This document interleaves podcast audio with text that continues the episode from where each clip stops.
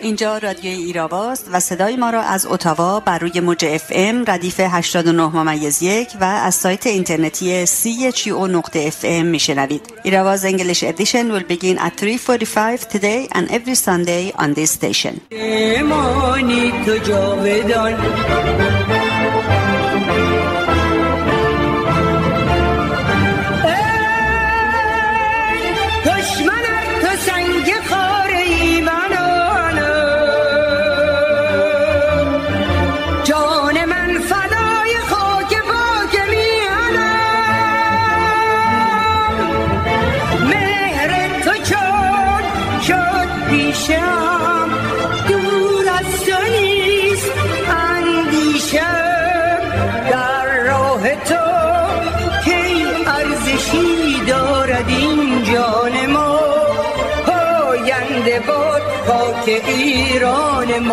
از شماها چه کسی بیدار است؟ هیچ کس آن دگری را تماشا نکند. با تو ام دوست رفیق ای برادر خواهر از شماها چه کسی بیدار است؟ صحبت از تشنگی جنگلی از گلها است. گر که باران نیستیم لااقل قطره شبنم باشیم. صحبت از کشتن انسانها است. گر که در قلب میدان نیستیم می توانیم انسان باشیم. شاعر مبارز امیر کارگر. با سلام و درود به شما شنوندگان گرامی رادیو ایراوا نرگس قفاری هستم و برنامه این هفته دوم مرداد 1401 برابر با 24 جولای 2022 رو آغاز می‌کنیم. بعد از بخش خبر گفتگوی این هفته رادیو ایراوا رو با آقای حسن دایی خواهید شنید و با بخش انگلیسی برنامه این هفته رادیو ایراوا به پایان می‌رسه.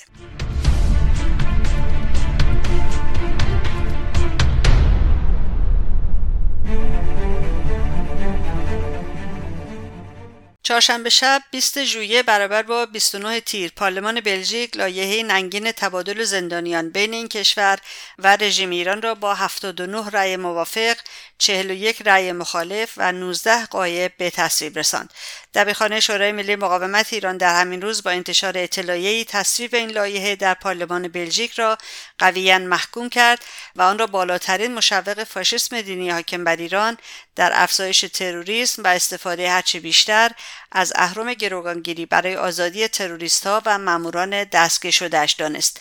این اطلاعیه افزود کارزار جهانی مقاومت ایران با کمک و همراهی حقوقدانان بینالمللی و احزاب و نمایندگان پارلمان بلژیک و شخصیت های سیاسی و قانونگذاران در اروپا و آمریکا برای ممانعت از آزادی و بازگرداندن اسدالله اسدی دیپلمات تروریست بمبگذار و مزدوران همدستش به ایران با استفاده از همه راهها و امکانات حقوقی و سیاسی ادامه خواهد یافت. خانم رجوی نیز گفت محتوا و نام واقعی این معاهده اعطای مسئولیت به تروریسم دیکتاتوری دینی حاکم بر ایران است. اهل معامله و مماشات می‌خواهند گروگانگیری اتباع بلژیک در ایران را به حربه علیه قربانیان تروریست تبدیل کنند و رضایت جلاد را با خون قربانیان دیگر جلب کنند. دلخوش کردن به آزادی گروگان بلژیکی در ایران یک گام به جلو و صد گام به عقب است چون در آینده دیگر کسی امنیت نخواهد داشت. هر شهروند اروپایی و آمریکایی در ایران ملایان یک گروگان بالقوه است. خبرگزاری فرانسه نیز گزارش داد پس از دو روز بحث پرسر و صدا پارلمان بلژیک لایحه مبادله زندانیان را که به شدت مورد اعتراض است تصویب کرد. اپوزیسیون بلژیک می‌گوید توافق با رژیم تهران با هدف مشخص آزادی اسدالله اسدی بوده است و ایرانی های مخالف تظاهرات خیابانی و کارزاری آتشین را به راه انداختند. این خبرگزاری افزود اسدی به دلیل سازماندهی یک پروژه تروریستی مجرم شناخته شد که تیر 1397 زمانی که افسران بلژیکی یک زوج حامل مواد منفجره را دستگیر کردند خونسا شد. آنها برای هدف قرار دادن گردهمایی سالانه شورای ملی مقاومت ایران ائتلافی از مخالفان رژیم تهران به فرانسه سفر کرده بودند. دادگاه آنتورپ حکم داد که اسدی این پروژه را از طرف اطلاعات رژیم ایران تحت پوشش دیپلماتیک به عنوان فرستاده به اتریش طراحی کرده و بنابراین در بلژیک مشمول مصونیت دیپلماتیک نمی شود. تعداد زیادی از پارلمانترهای بلژیک، آمریکا و کانادا مخالفت خود را با این لایحه ابراز کردند. خانم دریا صفایی نماینده پارلمان بلژیک نیز در واکنش نسبت به تصویب لایحه دولت بلژیک در توییتی نوشت 20 ژوئیه 2022 یک روز سیاه در تاریخ. معامله ایران در پارلمان بلژیک تصویب شد. یک معاهده با شیطان که آزادی یک تروریست محکوم شده را تضمین خواهد کرد. شیطان با در نظر گرفتن عملیات تروریستی بیشتر ذوق زده شده است. و همچنین گفت در پارلمان به واقع یک جنگ جریان داشت. ما هر کاری را که می توانستیم برای واژگون کردن لایحه انجام دادیم. روحیه جنگندگی که از خود نشان دادیم یک پیروزی علیه شیطان است. به همه گروهمان و همه افراد از جمله ایرانیان بسیاری که به این نبرد پیوستند خیلی افتخار می کنم این نبرد هنوز تمام نشده هرگز تسلیم نخواهیم شد. لایحه تبادل زندانیان در حالی به تصویب رسید که روز 18 ژوئیه برابر با 27 تیر شورای وزیران اتحادیه اروپا فهرست تروریستی اتحادیه اروپا را به مدت شش ماه دیگر تمدید کرد. اسدالله اسدی یکی از اسامی در این لیست می باشد لازم به ذکر است که ایرانیان هوادار مجاهدین خلق و شورای ملی مقاومت از روز اعلام علنی شدن بررسی لایحه تبادل زندانیان بین بلژیک و رژیم ایران در پارلمان بلژیک به خصوص در بروکسل در گرمای شدید و در 18 کشور دیگر از جمله کانادا مقابل سفارتخانه های بلژیک با تظاهرات اعتراض خود را ابراز داشتند. در آستانه گرد همایی سالانه مقاومت ایران 11 تن از ماموران رژیم ایران در آلبانی دستگیر شدند.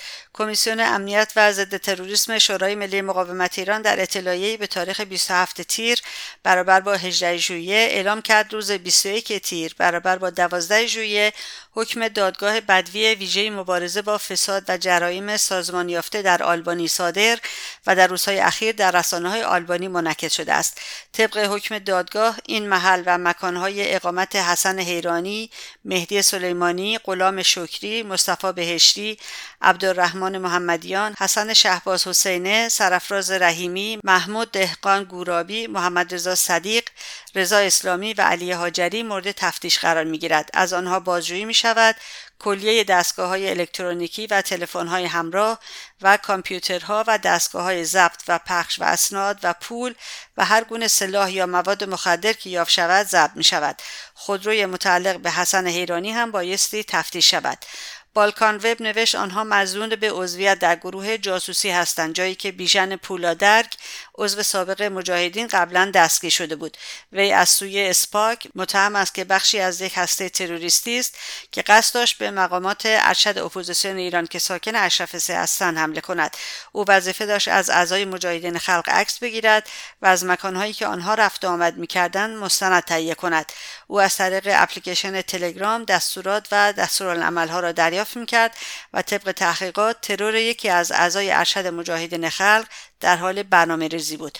با مراجعه به پرونده تحقیقاتی به نظر می‌رسد یکی از نیروهای اطلاعاتی ایران به متهم دستور داده تا در بازار سیاه یک اسلحه کلاشینکوف تهیه کند و افراد آموزش دیده ای را که می توانند مرتکب قتل شوند پیدا کند. وزارت خارجه آمریکا روز سهشنبه 19 ژوئیه برابر با 28 تیر در بیانیه‌ای به شهروندان خود هشدار داد که به دلیل خطر آدمربایی، دستگیری و بازداشت خودسرانه شهروندان آمریکایی به ایران سفر نکنند. این بیانیه افزود مقامات ایرانی به بازداشت ناعادلانه و زندانی کردن اتباع ایالات متحده به ویژه اتباع دو تابعیتی آمریکایی ایرانی از دانشجویان روزنامه‌نگاران مسافران تجاری و دانشگاهیان به اتهامات از جاسوسی و تهدید امنیت ملی ادامه می‌دهند. مقامات ایرانی به طور معمول دسترسی کنسولی به اتباع آمریکایی بازداشت شده را به تأخیر میاندازند و پیوسته دسترسی کنسولی به اتباع دو تابعیتی آمریکای ایرانی را ممنوع می کنند. کرونا بار دیگر در ایران رو به افزایش است سایت حکومتی باستاب سی تیر نوشت حمید سوری عضو ستاد حکومتی کرونا با اشاره به اینکه در 24 ساعت گذشته 7000 نفر بیمار جدید مبتلا به کرونا شناسایی و هزار نفر هم بستری شدند گفت 70 درصد این بیماران در بخش های آسیو بستری هستند و آمارها نشان می‌دهد که تعداد مبتلا و بستری نسبت به یک روز پیش حدود 20 درصد افزایش داشته است و با ادامه روند افزایش فعلی مرگهای کرونا سه رقمی خواهیم شد. وی در ادامه با تاکید بر اینکه از چند ماه قبل هشدارهای لازم درباره پیک هفتم کرونا داده شد اما کسی به این هشدارها توجهی نکرد افزود نگرانی مهم بازگشت حجاج و رفت آمد مسافران از دیگر کشورها و نزدیکی مراسم محرم و اربعین است که اگر به آنها توجه نشود شاهد واریانت های جدید و افزایش شدید بیماری خواهیم بود. چند خبر از سایت کمیسیون زنان شورای ملی مقاومت ایران. گلجمین نجفی 46 ساله و مادر سه دختر به دلیل اینکه فرزند پسر به دنیا نمی آورد به دست شوهرش به طرز فجیعی به قتل رسید. این قتل روز یکشنبه 19 تیر صورت گرفت و این خبر پس از هشت روز در رسانه های کردی منتشر شد. زندانی سیاسی لیلا چگینی در زندان نوشهر اعتصاب غذای خشک خود را در اعتراض به عدم رسیدگی به پرونده بلا تکلیفی وضعیتش در روز چهارشنبه 22 تیر شروع کرد. خانم چگینی در حالی در زندان نوشهر دست به اعتصاب غذای خوش زده که هر دو پای او تهدید فلج شدن دارد و امکان دسترسی به پزشک هم ندارد. او به دلیل آسیب جدی از ناحیه کمر و کبودی پا و ورم بدن بارها درخواست مراجعه به پزشک کرده و حتی هزینه مراجعه به پزشک را نیز پذیرفته اما مسئولین زندان از انتقال او به مراکز درمانی ممانعت به عمل میآورند. درد این زندانی سیاسی به حدی است که توان خوابیدن را از او سلب کرده و مسئولین زندان در چنین شرایطی مانع دسترسی وی به داروی مسکن می شوند. جدول شاخص جهانی شکاف جنسیتی در سال 2022 از سوی مجمع جهانی اقتصاد منتشر شد. از میان 146 کشور بررسی شده، ایران در رتبه 143 قرار دارد. علت اصلی این جایگاه کمبود فرصت‌های برابر برای زنان در رژیم آخوندهاست. کشور ایسلند بالاترین رتبه جهان در زمینه بستن شکاف جنسیتی را به خود اختصاص داده است. کانونا شورشی قرارگاه سپاه پاسداران در شهر قدس را با انفجارهای پیاپی مورد حمله قرار دادند. آنها همچنین در مشهد خیابان راهنمایی سهشنبه شب 28 تیر شعارهای سرنگونی پخش کردند. چند خبر اعتراضی. روز پنجشنبه سی تیر جاده سبزوار دولت با توسط اهالی روستا نسبت به وضعیت بد جاده بسته شد. در همین روز شماری از رانندگان اعتصابی ناوگان حمل و نقل کارکنان شرکت فولاد خوزستان نسبت به سطح پایین حقوق و معضلات معیشتی روز چهارشنبه 29 تیر بازنشستگان تامین اجتماعی اهواز شوشتر و شیراز قارت شدگان رامک خودرو، کاربران کریپتولند و شماری از مالکین مسکن مهر پردیس تجمعات اعتراضی برپا کردند. به گزارش خبرگزاری حکومتی انتخاب 29 تیر دو تن از پاسداران مرزی رژیم به نام صدفان دوم مهدی محمدی نسب و استوار دوم علی فاضلی شاد در نقطه مرزی در هنگهای مرزی پاوه و بانه کشته شدند. و آخرین خبر رژیم هفت زندانی را در زندانهای بیرجند یزد بروجرد قوم و دستگرد اصفهان اعدام کرد. این قربانیان عبارتند از زبیح الله براهویی 38 ساله متعهل و دارای پنج فرزند عبدالواحد قنبرزهی 41 ساله متعهل و دارای پنج فرزند حیدر هیبوزاده 29 ساله پیمان گودرزی 27 ساله حامد سربند 32 ساله داریوش خزایی 60 ساله و محمود صادقیان 28 ساله پدر دو فرزند. و این نگاه رادیو ایراوا بود به مهمترین رویدادهای هفته. برای دسترسی به پادکست برنامه های ایراوا به وبسایت رادیو ایراوا dot com مراجعه بفرمایید و رادیو ایراوا رو هم در شبکه های اجتماعی یوتیوب، فیسبوک، توییتر، تلگرام و اینستاگرام دنبال کنید. لطفا ایستگاه رادیویی سی رو هم در توییتر و فیسبوک دنبال کنید.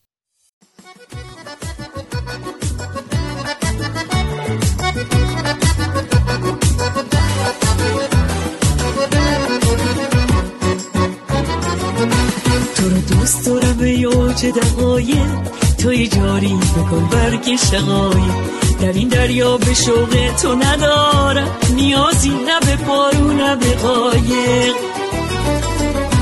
تو رو دوست دارم ای آغاز هستی. صدام کن تو با باز مستی. توی پنهون ز شعر ناب حافظ. ز چشمت برملا کن راز هستی. شب آمد چون زنامت یادم. شبیم چون شب میادم. شدم شیرین ز کوه بی ستون باز. صدای تیشه فرهاد آمد شب آمد چون زنامت یادم. شبیم چون شب میادم.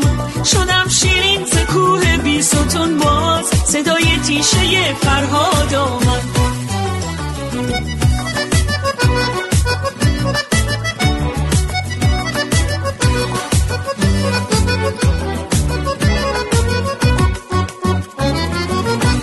من این رنگین کمان را دوست دارم. نشان باغبان را دوست دارم. دلی دارم که در حسرت نشسته. حسادت آیان را دوست دارم. شب آمد چون زنامت یادم. شبیم چون شب میادم. شدم شیرین ز کوه بی باز. صدای تیشه فرهاد آمد شب آمد چون زنامت یادم.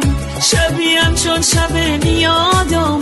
شدم شیرین ز کوه بی ستون باز. صدای تیشه فرهاد آمد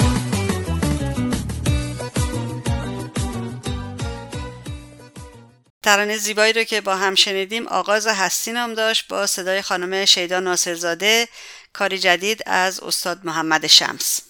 روز پنجشنبه در خدمت آقای حسن دایی مدیر فروم ایرانیان به تحولات زیادی که در کشورمون در حال وقوع هستند پرداختیم.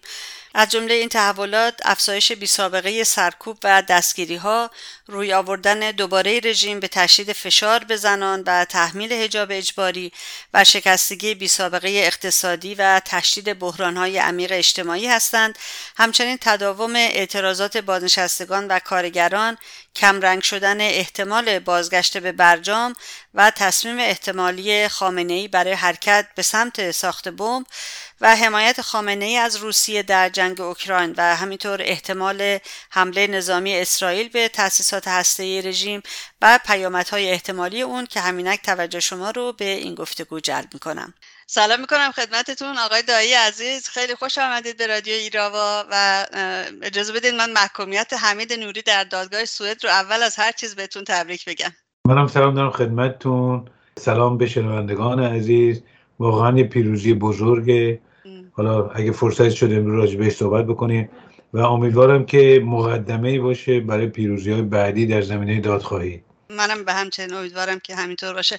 آقای دایی همطور که می‌دونید خب تحولات زیادی توی کشورمون در حال وقوع هستند که در این گفتگو ها رو در خدمت شما مورد بحث قرار میدیم. ولی قبل از هر چیز می‌خواستم ازتون اجازه بگیرم از پرونده اسدالله اسدی دیپلمات تروریست رژیم آخوندها و تصمیم اخیر دولت بلژیک برای مبادله اسدی با گروگان بلژیکی زندانی در ایران شروع بکنیم آقای دایی.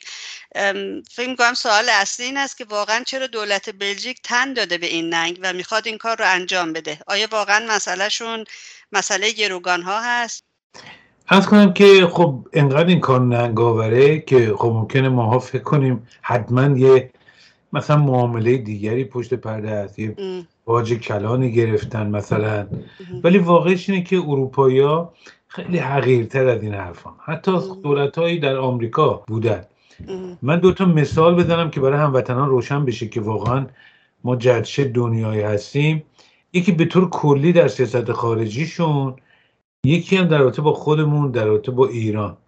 من یادم من فرانسه که زندگی می‌کردم اون سلطان حسن مراکش که فوت کرد خب یه آدم قدرتمندی بود سالیان سال و متحد اصلی فرانسه. وقتی فوت کرد یه مقداری فضا بازتر شد و اسرار بیرون زد. و یکی از مسائلی که مطرح شد این بود که در زمانی که اون آقا پادشاه بود یه نفر بود در فرانسه پناهنده بود از رهبران محبوب عرب بود به نام بنبارکا. یعنی در میشه گفت یه نوع رهبر معنوی اپوزیسیون مراکش بود. این گم شده بود. یه دفعه گم شده هیچ کسی هیچ ردی هم ازش پیدا نکرده بود. فقط که سلطان حسن مرد معلوم شد که این رو خود سرویس های مخفی فرانسه با کمک سرویس های امنیتی مراکش در پاریس دعوتش می‌کنن که مصاحبه با خود بکنه. فکر کنم با نشریه فیگارو. خلاصه بیهوشش می‌کنن تو قهوهش نمیشه که چیز میریزن. می‌برن توی خونه شکنجهش می‌کنن و خبر میدن رئیس سازمان امنیت مراکش میاد. خودش شخصا اینو شکنجه می‌کنه. زیر شکنجه میمیره. اینو جنازهش می‌کنن توی چمدون با کمک خود فرانسوی ها میفرستن.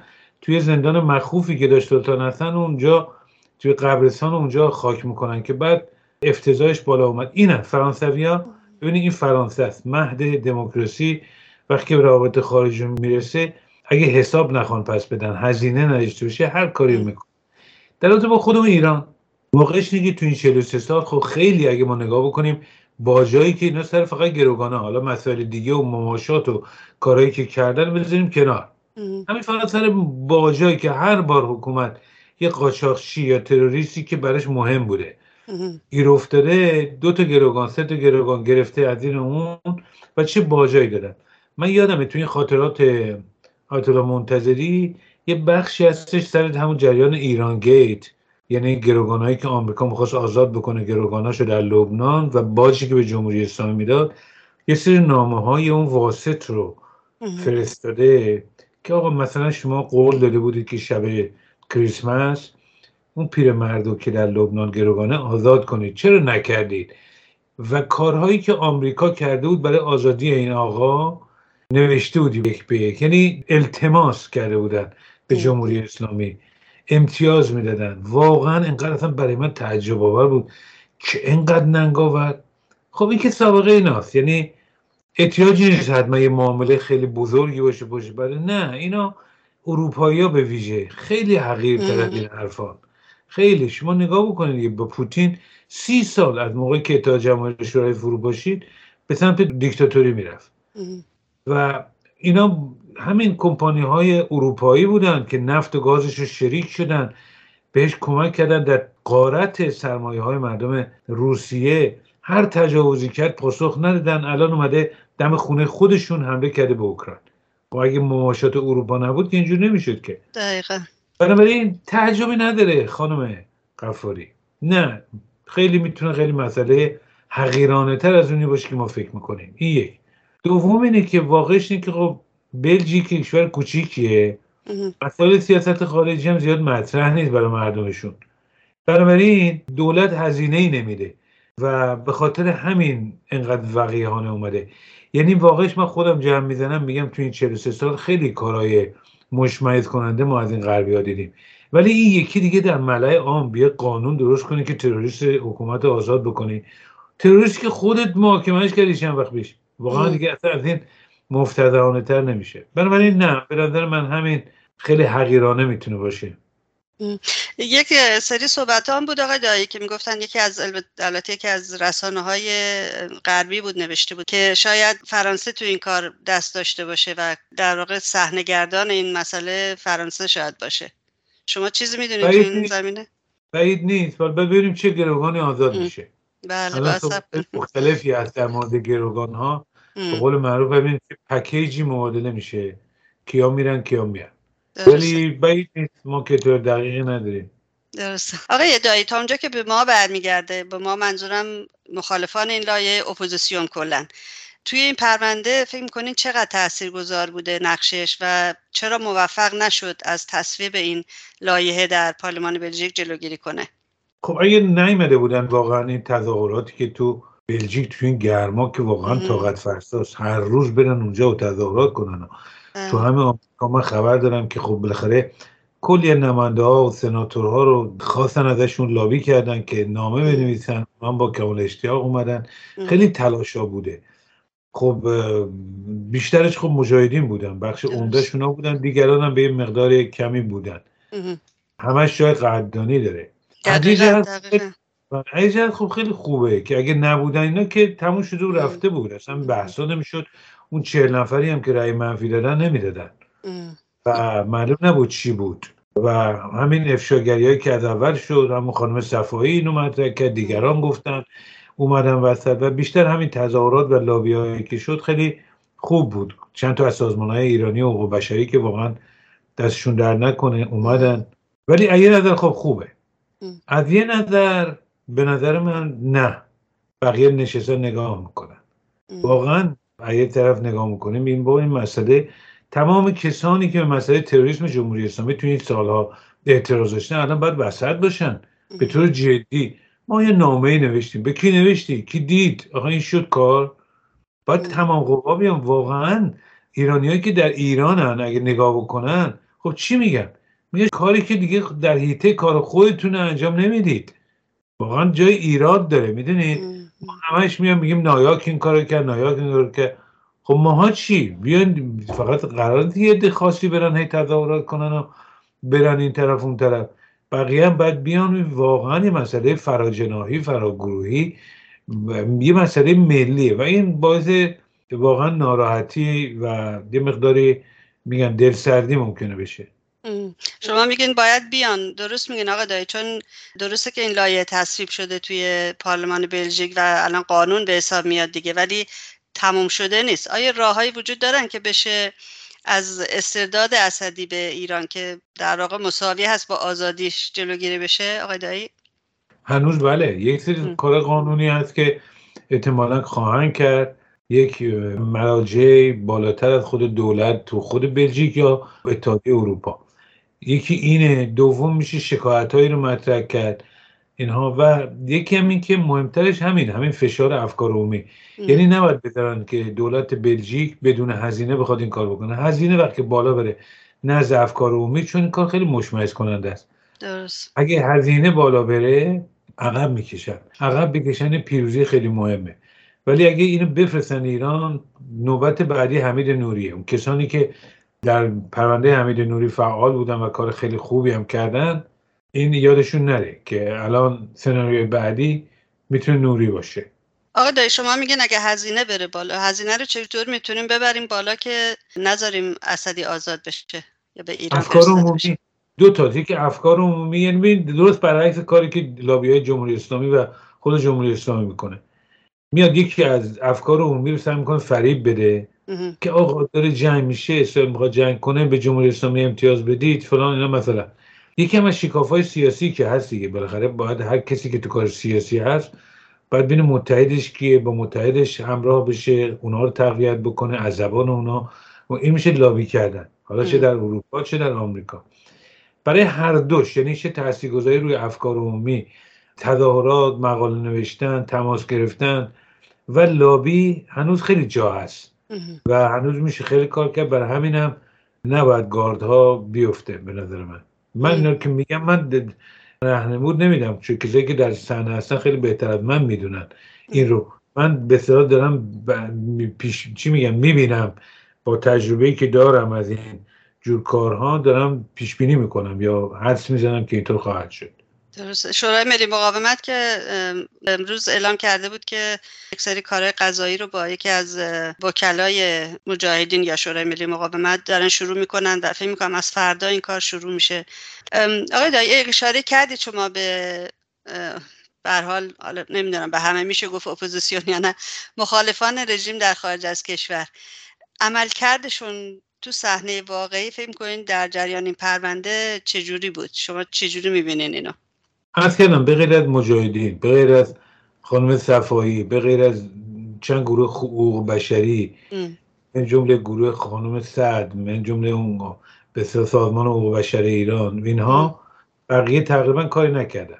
فکر کنین یعنی دلیلش چیه آقای دایی؟ ببین فضای سیاسی قطبی شده در جامعه سیاسی ایران. خیلی و این خیلی بده. یه مسئله ملیه. یعنی واقعا مسائل ملیه و این قابل تاسفه دوم هم که ما یادمون نره خانم غفاری ما پنج میلیون ایرانی در خارج کشورن شاید پنج درصدشون فعال باشن تو کار سیاسی باشن. بقیهشون دنبال زندگی شدن و این قابل تاسفه متاسفانه اینطوره. آقای دایید سوال بعدی راجع به افزایش بی سابقه دستگیری ها و سرکوب هست. رژیم همونطور که می‌دونید مسئله هجاب رو دوباره مطرح کرده و فشار روی مسئله داره بیشتر می‌کنه. اعدام توی ملع عام قطع دست رو خیلی زیاد مطرح کرده. فکر می‌کنید چرا توی این شرایط دست به چنین کارهایی می‌زنه آقای دایی؟ بله ببینید درسته همین مجموعه مطالبی که گفتید واقعا توی این چند ماه می‌بینید. اکثر فعالین و مسئولین جنبش معلمین رو دستگیر کردن کارگرا رو دستگیر کردن. خیلی ها از فعالین هر کسی می‌شناسید این طرف اون طرف حتی مادران دادخواه رو بله. رفتن دستگیر کردن بردن زندان. یعنی یه وسیع خب چرا؟ خب این قابل پیش بینی بود. اصلا ببینید ما بارها هم صحبت کردیم. واقعا یک دو سه چهار باید بکنیم تا ببینیم چه اتفاقاتی داره میفته. من فکر کنم اگه این چارچوبی که بارها تو این دفعات پیش صحبت کردیم رو اگه خوب ببینیم یه یادآوری خیلی سریع بکنیم متوجه میشیم که چرا این کارا رو می‌کنه چرا سر برجام مثلا این کارا رو می‌کنه چرا به طرف روسیه میره و خیلی سوالات دیگه که الان داره اتفاق میفته. ببینید واقعش اینه که حکومت واقعا نظر اقتصادی ورشکسته است. در این تردید دیگه نمیشه کرد. هیچ راه حلی هم نداره. ببینید این شوخی بردار برگشت ناپذیره. چون اینو بارها ما بحث کردیم. برای اینکه این اقتصاد ورشکسته نجات پیدا بکنه فقط یه تکونی بخوره این حالا بگیم مثلا مافیاها رو دست نزنه که امکان پذیر نیست سیاست خارجیش هم فلان باید سرمایه گذاری خارجی بیان. اینا فکر می‌کردن دور روحانی اگه برجام امضا کنم مثلا سال 5 میلیارد دلار سرمایه گذاری خارجی میشه که به دو میلیارد هم نرسید سال دو میلیارد هم نشد خب چرا؟ به خاطر سیاست خارجیش به خاطر تحریمایی که هست برداشته نمیشن. خب آیا حکومت این کار خواهد کرد؟ میاد سیاست منطقه و موشکی و هسته‌ایش عوض کنه. خب نمی‌کنه دیگه. چند سال باید صبر بکنیم ببینیم نمی‌کنه. بنابراین اگه خارجی ها نمیان در ایران سرمایه گذاری بکنن خودشم که چی نداره. با این مافیاها و اینا با قاچاق نفت خب این مسخره است. شما این حرفایی که می‌بینید تو فضای مجازی عده طرفدارای ترامپ برای که تو سر بایدن بزنن خب بزنید. تو سر بایدن زدن اشکال نداره. حقیقت رو ولی که آ جمهوری اسلامی دستش بازه بایدن همه رو وا داده. جمهوری اسلامی داره هر چقدر دلش می‌خواد نفت میفروشه. آمار ارقام خود حکومت می‌گیرن اینجا می‌کنن تو بوق بزن سر بایدن. جمهوری اسلامی فقط داره به چین قاچاق می‌کنه. چین هم از موقعی که جنگ اوکراین شروع شده در روسیه می‌خواد از جمهوری اسلامی خیلی کمتر شده. همین ماکسیمومش در اوج اوجش بوده یه میلیون بشکه در روز. الان کمتر شده 500 600 هزار بشکه در روز. خب این اقتصاد می‌تونه بگردونه با این؟ اقتصاد ورشکسته. پس اقتصاد ورشکسته است. مردم هم حکومت ناامید شدن. تو خونه هاشون هم نرفتن. آمادن بیان تو خیابون. ده بارم اینو دیدیم. هر فرصتی میشه میان. آبادان برج میریزه. نم هر سر آب و هوا در اهواز در اصفهان به خاطر آب جاهای دیگه هر جا. مردم آمادن میریزن تو خیابون حکومت بکشن پایین. بنابراین اگر اقتصاد ورشکستشی راه حلی هم نداره. مردم و نظام قد امید کردن آمادن بیان تو خیابون میاد سوال بعدی یعنی پله پله بیام جلو. گزینه حکومت چیه؟ مثلا می‌تونه بیاد تمام سیاستاشو عوض کنه با مردمم راه بیاد؟ نه. اصلا رئیسی رو اوورد که حکومت یه پارچه کنه که سرکوب کنه. حالا هم موقعی که اومد سکم با مدارا و حرف و اینا این مسئله رو عقب بندازه. نه که منصرف شده باشن. تو این مدت تظاهرات هایی که شد بخصوص تو آبادان وقتی شد و هنرمندای سری همراهی کردن اینا معلم در خیابانا بودن یه نوع همبستگی هم ایجاد شد. شعار مرگ بررسی تو خیابانا بود. حتی شیکاف داخل حکومت بالا رفت. فضای ایجاد شده بود که حکومت به نظر می‌رسید که مثلا داره از دستش در میره. دیگه کنترل نداره. باید یه جا میبست و شروع کردن. شروع کردن به این کار بستن. این ببینید مسئله اول اول اول. یعنی اگه ما بگیم حکومت ده تا چالش داره صد تا چالش داره شماره یک تا دهش همین مسئله است که مردم تو خیابون نیان. بتونه کنترل کنه و سرکوب کنه. بقیه کارهایی که می‌کنه الزامات اینه. حالا شروع کرده. شروع کرده. یعنی این مسئله قابل پیش بینی بود ولی خب تو این چل سال گذشته که آقای دایی موفق که نبوده که هرچی بیشتر سرکوب کرده مردم بیشتر اومدن بیرون. جنبش فکر می‌کنین به کدوم سمت میره؟ یعنی از اون طرف که رژیم تشدید می‌کنه سرکوبه آیا جنبش خاموش میشه تو ایران؟ ببینید یه تحولی شده. اولا تاریخ هیچ تکرار نمیشه. اتفاقاتی که دهه 60 افتاد با 70 فرق می‌کنه با 80 فرق می‌کنه با 90 فرق می‌کنه الان هم کامل اون اتفاق خدای 60 هم فرق کرده. بله، خدای دهه 60 که خامنه میگه تمام شد. و واقعا این تفاوت اون دهه رو با الان ببینیم همین نکته است که تکرار نیست. اون موقع وقتی دهه 60 با اون همه کشتاری که کرد تفاوتش اینه که اولا خب خمینی بود هنوز یه مشروعیتی حکومت داشت پایه‌هاش قوی بود یه ته اقتصادی از زمان شاه به ارث برده بود. جنگ خارجی بود می‌تونست زیر چتر جنگ خارجی هر کاری رو بکنه. همه اینا بود. هیچ کدوم اینا دیگه نیست. مهمترین اتفاقی هم که افتاد این بود که از 5 سال پیش مردم در اکثریتشون به این جنبش پیوستن. به جنبش ضد رژیم. این توهمات نا اصلاح طلبی و صندوق رأی گشتن کنار راه خیابون هم انتخاب کردن.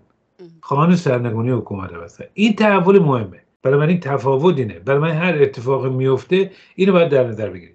دوم همین گفتم اقتصادش ورشکسته است سوم تحریما. یعنی درسته که ما میگیم همه این فاکتورها هست.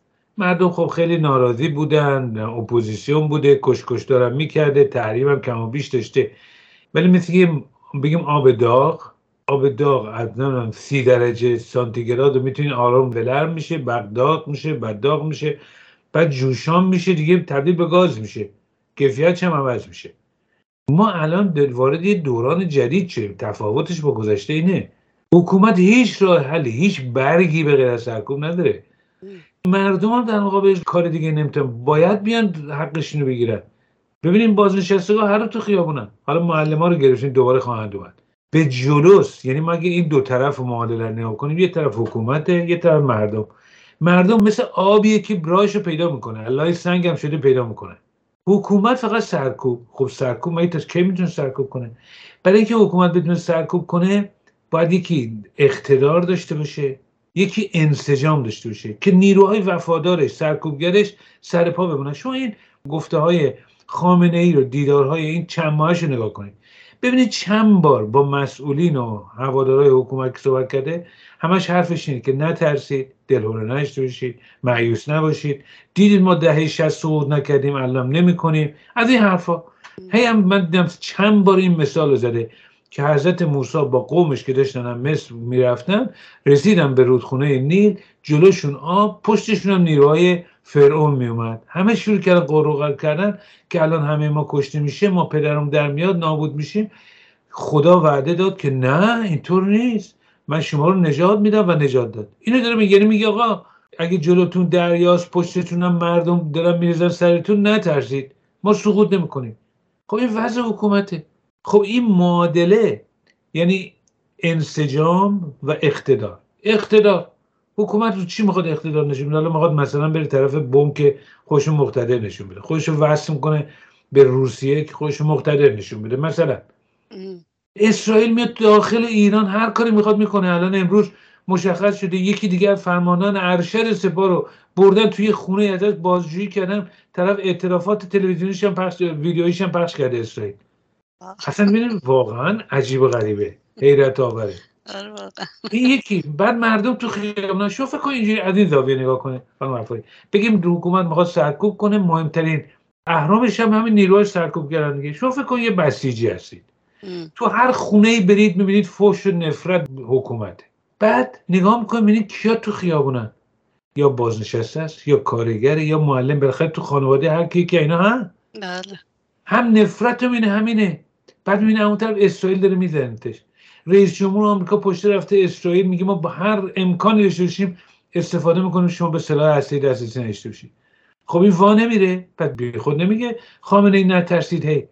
این وضعیت حکومته. بنابراین توی این معادله که طرف مردم و جنبش این طرف حکومت این پویاس معادله پویاس ایستا نیست که همیشه تعادل همینه. یه طرف روز به روز ضعیفتر میشه یه طرف روز به روز قویتر. این تردیدی درش نیست. همونطور که جنبش چهل سال طول کشید تا مردم پیوستن همه بهش خب طبیعی مردم هم در گام های بعدی راه رو پیدا خواهند کرد. بنبست ها رو میشکنن احتیاج به سازماندهی دارن احتیاج به رهبری دارن. همه اینا رو حل خواهند کرد. خود به خود البته اتفاق نمیفته هزینه داره خط مستقیم هم نیست ولی بنابراین معادله به طرف جلوس به نفع مردمه. حکومت الان شما فکر کنید چالش مرگ خامنه ای می‌تونه تمام انسجام حکومت رو به هم بریزه. این به نفع مردمه. حمله بکنه اسرائیل. این به نفع مردمه. من نمی‌خوام میگم حمله کنه. من اولا بله. اسرائیل به حرف من گوش نمی‌کنه که بخواد حمله کنه نکنه. خب، می‌خوام بگم ضرباتی که حکومت می‌خوره اون اقتدار پوشالی انسجام پوشالی که می‌خواد داشته باشه که نیروهای وفادارش رو حفظ کنه این میپاشه هم میره. بنابراین من خیلی به آینده امیدوارم. درسته. حالا موضوع بعدی هم همین برجام هست و تصمیم احتمالی خامنه ای برای حرکت به سمت ساخت بمب اتمی که خیلی سر صدا می‌کنن این روزها آقای دایی. سوالم این است که چرا با وجود نرمش بایدن رژیم حاضر به سازش نیست؟ یعنی مسئله بودن سپاه توی لیست تروریستی فکر کنید از سازش و رفع برخی از تحریم ها و همینطور فروش نفت براش مهمتره؟ بله ببینید اگر واقعیت ها رو ببینیم یعنی بگم بازم بازه فضای دو قطبی آمریکا نشیم. ما باید از اولم می‌دیدیم و من اصرار داشتم به اینکه بابا دست بایدن بسته از هر امتیازی نمی‌تونه بده. نمی‌تونه نه که دلش نخواد اصلا من دل بخواهی نیستش که. بالاخره آرایش قوای سیاسی در آمریکا اینجوریه و تحولات منطقه تمام این مسائلی که اتفاق افتاده دولت آمریکا امتیازاتی که جمهوری اسلامی یا دوستانش فکر می‌کردن و ما هم خیلی نگران بودیم نمی‌تونه بده. یک. بنابراین اون چیزی که جمهوری اسلامی می‌خواد گیرش نمیاد. خیلیاش دوم تحریمام خیلیاش از بین نخواهد بکشه خودش حکومت. بخش عمده تحریما باقی خواهد موند. ولی می‌تونه نفتش بفروشه. حالا اینکه پولشو بگیرم خودش مکافاتیه. من پولش واقعا اینا باجی که انگلستان داد که اون دو گروگان رو آزاد کرد. میگن هنوز تو عمان گیره. نتونسته پولشو بگیره. و با مکافات این پولا رو می‌تونم حالا بگیم نفت رو مثلا میفروشه. سوال اینه پس چرا حاضر نیستی که نفتش بفروشه؟ و برعکس بره به طرف بوم مثلا برجام پرهیز بکنه که خطرات بعدی هم بپذیره. من فکر کنم که ببینید جمهوری اسلامی یعنی حکومت. اگه بیام دوباره همون برگردیم به همون فرمولی که داشتیم. بگیم مسئله اصلیش چیه؟ مسئله اصلیش ترس و وحشت از قیام مردم. می‌خواد سرکوب کنه می‌خواد از خودش اقتدار و انسجام هم نشون بده. درست؟ میاد صفحه ترازو می‌ذاره. میگه آقا من الان بعد بیام بسات هسته ایمو دوباره جمع کنم دوباره بازرساب بیان. دوباره با بدبختی یه برجام امضا کنم که معلوم یه سال یا دو سال دیگه رئیس جمهور بعدی پارش کنه یا نه. حالا یعنی میشه عقب نشینی هر چی هم ازشو بذاری میشه عقب نشینی. یه سری چیزا هم که خود جمهوری اسلامی بامبول در آورد مثل در آوردن سپاه مکافات شده براش. چون الان اگه بخواد برجام امضا کنه آمریکا که اینو در نخواهد آورد. خب موقع چیکار کنه؟ یعنی عقب نشینی بدتر. یعنی خودش دست خودش گوشه تو انا درست؟ حالا گوشه توی کف ترازو میگه ما توی کف ترازو میریم. حالا یه میلیون مثلا با بدبختی بگیم حالا چین حاضر بشه به جای روسیه بیشتر از اینا نفت بخره. یه میلیون مثلا نفت میفروشیم قاچا اون موقع می‌تونیم دو میلیون مشکل بفروشیم. تفاوتش یه میلیونی. ولی تو این شرایطی که ما مردم منتظر بگن تو خیابون سازش من علامت ضعف و مراحل بعدی که مشخص میشه دوباره مشکل سویفت داریم مشکل بانکی داریم. یعنی این جام زهر واقعی به حلقوم من در این شرایط ریخته میشه. اگر حکومت قوی بود پشوانه داشت می‌تونست بکنه. میگه من ضعیفم این برای من خطرش اون کف اعتراضو. خطر سازش و این الغای ضعف و عقب نشینی در این شرایط بیشتر از اینکه یه میلیون میلیون بشکنف اضافه باشم درست؟ از طرف دیگه میگه اگه من الان برم به طرف بوم اگه به اونجا نزدیک بشم اگه آمریکا عقب بشینه که خب من بردم. یعنی اومدم اون ضعف و عقب نشینیمو پوشوندم. درست. اگر هم نباره من بیام به بوم دسترسی پیدا کنم یا بفهمم که من بمب رو دارم می‌تونم داشته باشم این میشه اقتدار. دیگه کسی به من آمریکا نمی‌تونه حمله کنه اسرائیل نمی‌تونه حمله کنه و و و و. یعنی اقتدار. می‌تونم از این استفاده می‌کنم برای داخل. همه چیز در داخله. همه چیز به نظر من در داخل. بنابراین من فکر می‌کنم سوای که مشکلاتی که برجام نظر اجرایی بازگشتش داره دست بستگی های بایدن نزدیکی به انتخابات و و و و این در قایتش گذاشتن رو کفه ترازو دیدن ضرراش برش بیشتره. اگر اونا احمق هم نیستن. یعنی از نظر مالی می‌خوام بگم. خیلی جا می‌فهمن. مردم دارن میان تو خیابون. ممکنه به یه جام برسه واقعا گیر باشن اینا. بعد بیان دوباره نرمش قهرمانانه بکنن ها. یعنی مجبور بشن انقدر شرایط خراب باشه کفگیر به تایید خورده باشن نظر مالی ممکنه بکنن. ولی به نظر می‌رسه که الان نه. الان اومدن تو کف اعتراضو میگم ما به این سم بریم. آقا دایی اشارات هم کردی شما به عملیات های مختلفی که در خاک ایران درون ایران انجام میشه و اسرائیل به حال نقش داره توشون. آیا فکر می‌کنید احتمال حمله نظامی اسرائیل و درگیری نظامی بین رژیم و اسرائیل وجود داره با توجه به سفر اخیر بایدن به خاورمیانه و اسرائیل هم که مرتب میگن اسرائیل و آمریکا اجازه نخواهند داد رژیم بمب اتم بسازه. به نظر من بله. یعنی اگه ما به اون سم بریم ببینید حرفی که بنت زد یه حرف به نظر من درستی زد. گفت حکومت پوشالی حکومت ایران و ضعیفه. و بعدم گفته که ما سر مار رو می‌زنیم. ببینید دولت اسرائیل الان یه شبکه اطلاعاتی و عملیاتی در داخل ایران داره که تقریبا هر کاری بخواد می‌تونه بکنه. برای من تردید نیست که مقامات بالای حکومت هم بخواد بزنه می‌تونه بزنه. یعنی می‌تونه ضربات جدی بزنه. جمهوری اسلامی فکر کنه رفته با حزب الله موشک گشت بغل اسرائیل. خب اون تقابل با موشک خب معلومه. بخیر راهکار داره. ولی سیستمی که اسرائیل داره می‌تونه ضربات جدی به حکومت بزنه. ببینید حمله نظامی برای اسرائیل گزینه اول نیست. ازش پرهیز می‌کنه. من اعتقاد دارم اگه مجبور بشه خواهد کرد. حالا خیلی میگن که تاثیر زیادی در برنامه هسته نداره. ضربه اساسی به حکومته. حکومت وقتی اسرائیل حمله بکنه بزنه شو از دو صورت خارج نیم اگه کاری نکنه مثل تو سوریه که هی مشت رو می‌خوره هیچ جواب نمیده. درسته. خب در داخل باید حساب پس به مردم یعنی داخل حکومت به هم میریزه اصلا. تمام انسجامشون میریزه. اصلا تو تعادل قوای بین مردم با نظام می‌دونید چه تغییری یعنی در روحی ایجاد میشه؟ اگر بیاد جواب بده که اسرائیل و آمریکا اون موقع دیگه آمریکا که وارد قضیه هم نشده وارد میشه. آمریکا که نگاه نمی‌کنه. هر رئیس جمهوری باشه وارد خواهد شد. آمریکا مایل نیست. ولی اسرائیل با طرح مسئله نظامی اولا داره سعی می‌کنه حمایت جلب بکنه تو آمریکا داره تلاش وسیع می‌کنه که اگه یه روزی مجبور شد بتونه همراهی بکنه آمریکا باشه کسی مانعش نشه لاقل و به خصوص پیامدهای سیاسی و نظامی بعدش بالاخره اونا مثل شرطنج باش تمام اونا رو دارن حساب می‌کنن.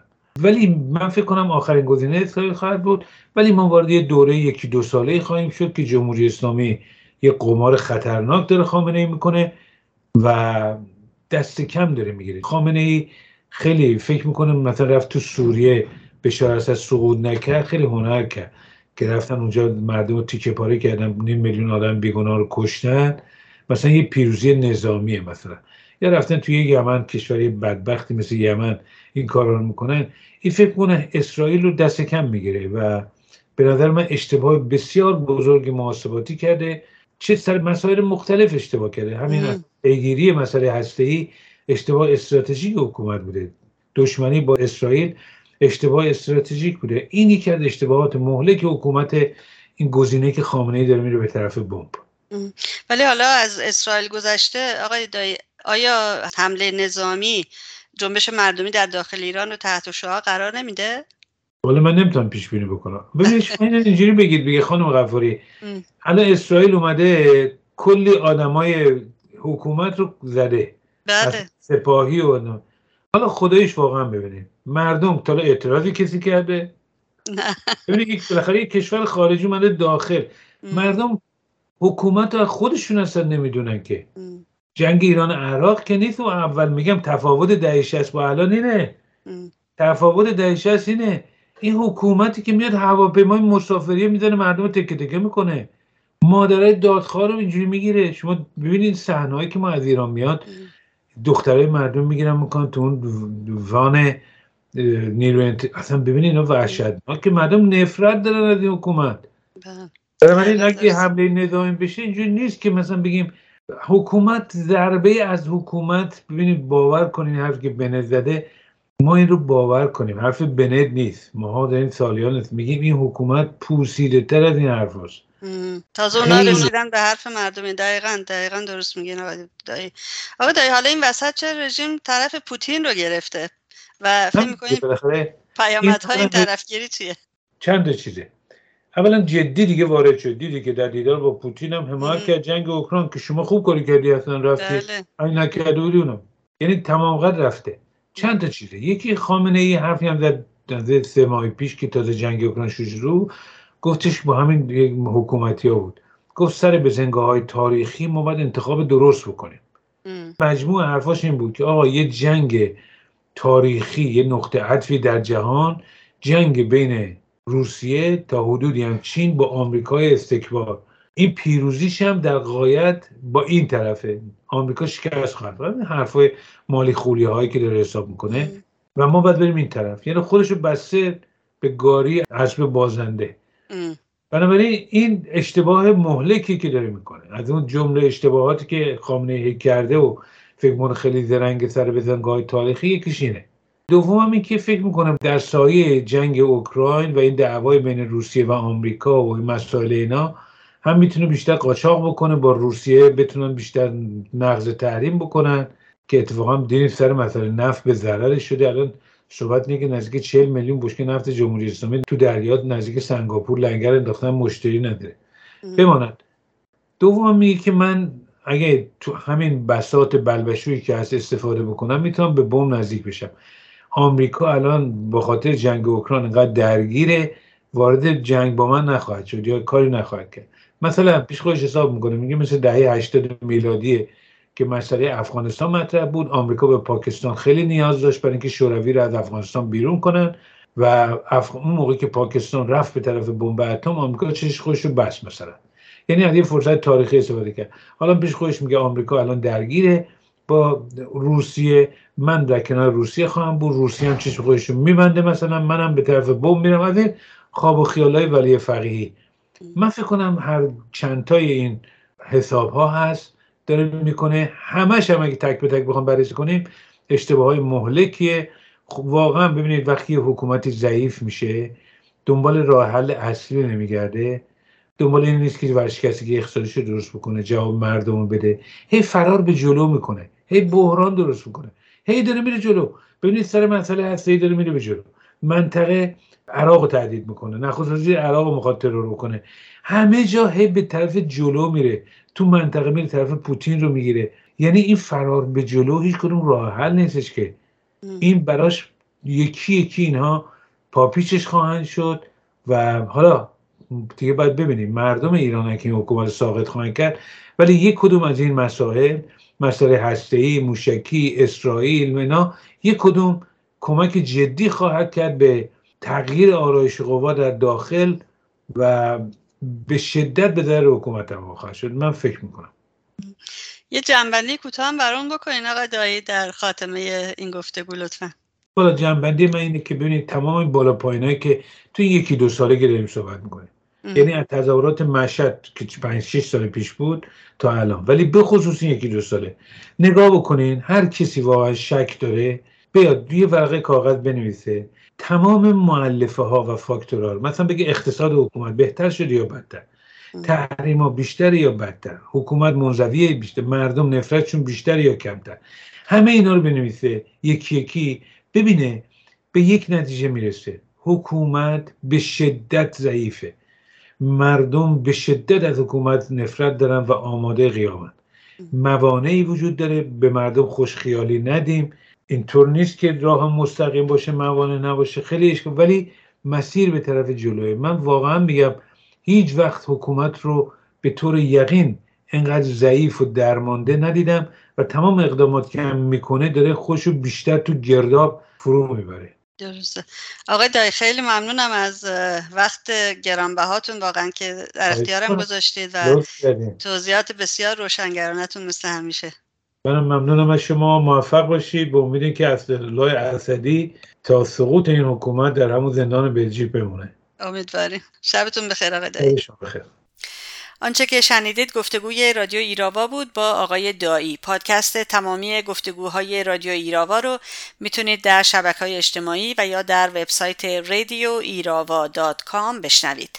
از اینکه تا این لحظه همراه ما بودید ازتون بسیار متشکرم و توجهتون رو به بخش انگلیسی ایراوا جلب می‌کنم. تندرست و شاد باشید و زنده باد آزادی. Good afternoon. My name is Narges Gafari, and you're listening to Radio Irava on CHUO 89.1 FM and CHUO.FM in Ottawa. Today is July 24, 2022.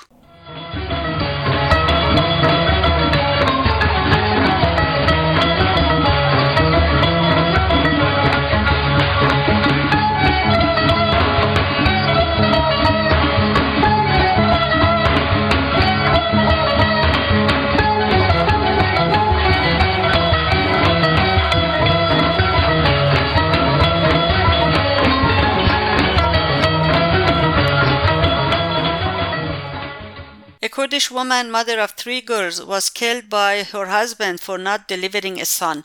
Guljamin Najafi, 46 years old, was murdered by her husband on July 10. She lived in the Gahware district of Dalahu County in Kermanshah province, western Iran. Her husband constantly antagonized Guljamin for not giving birth to a boy. The Kurdish woman had no choice but to go back to her father's house. Guljamin's husband, Ali Agha Rezai, went to his father-in-law's house and took his wife back home, where he murdered her the same day. He hit her in the head with a hard object. Political prisoner Leila Chegini began her dry hunger strike on Wednesday, July 13, in protest of being detained without a standing trial and investigating her case.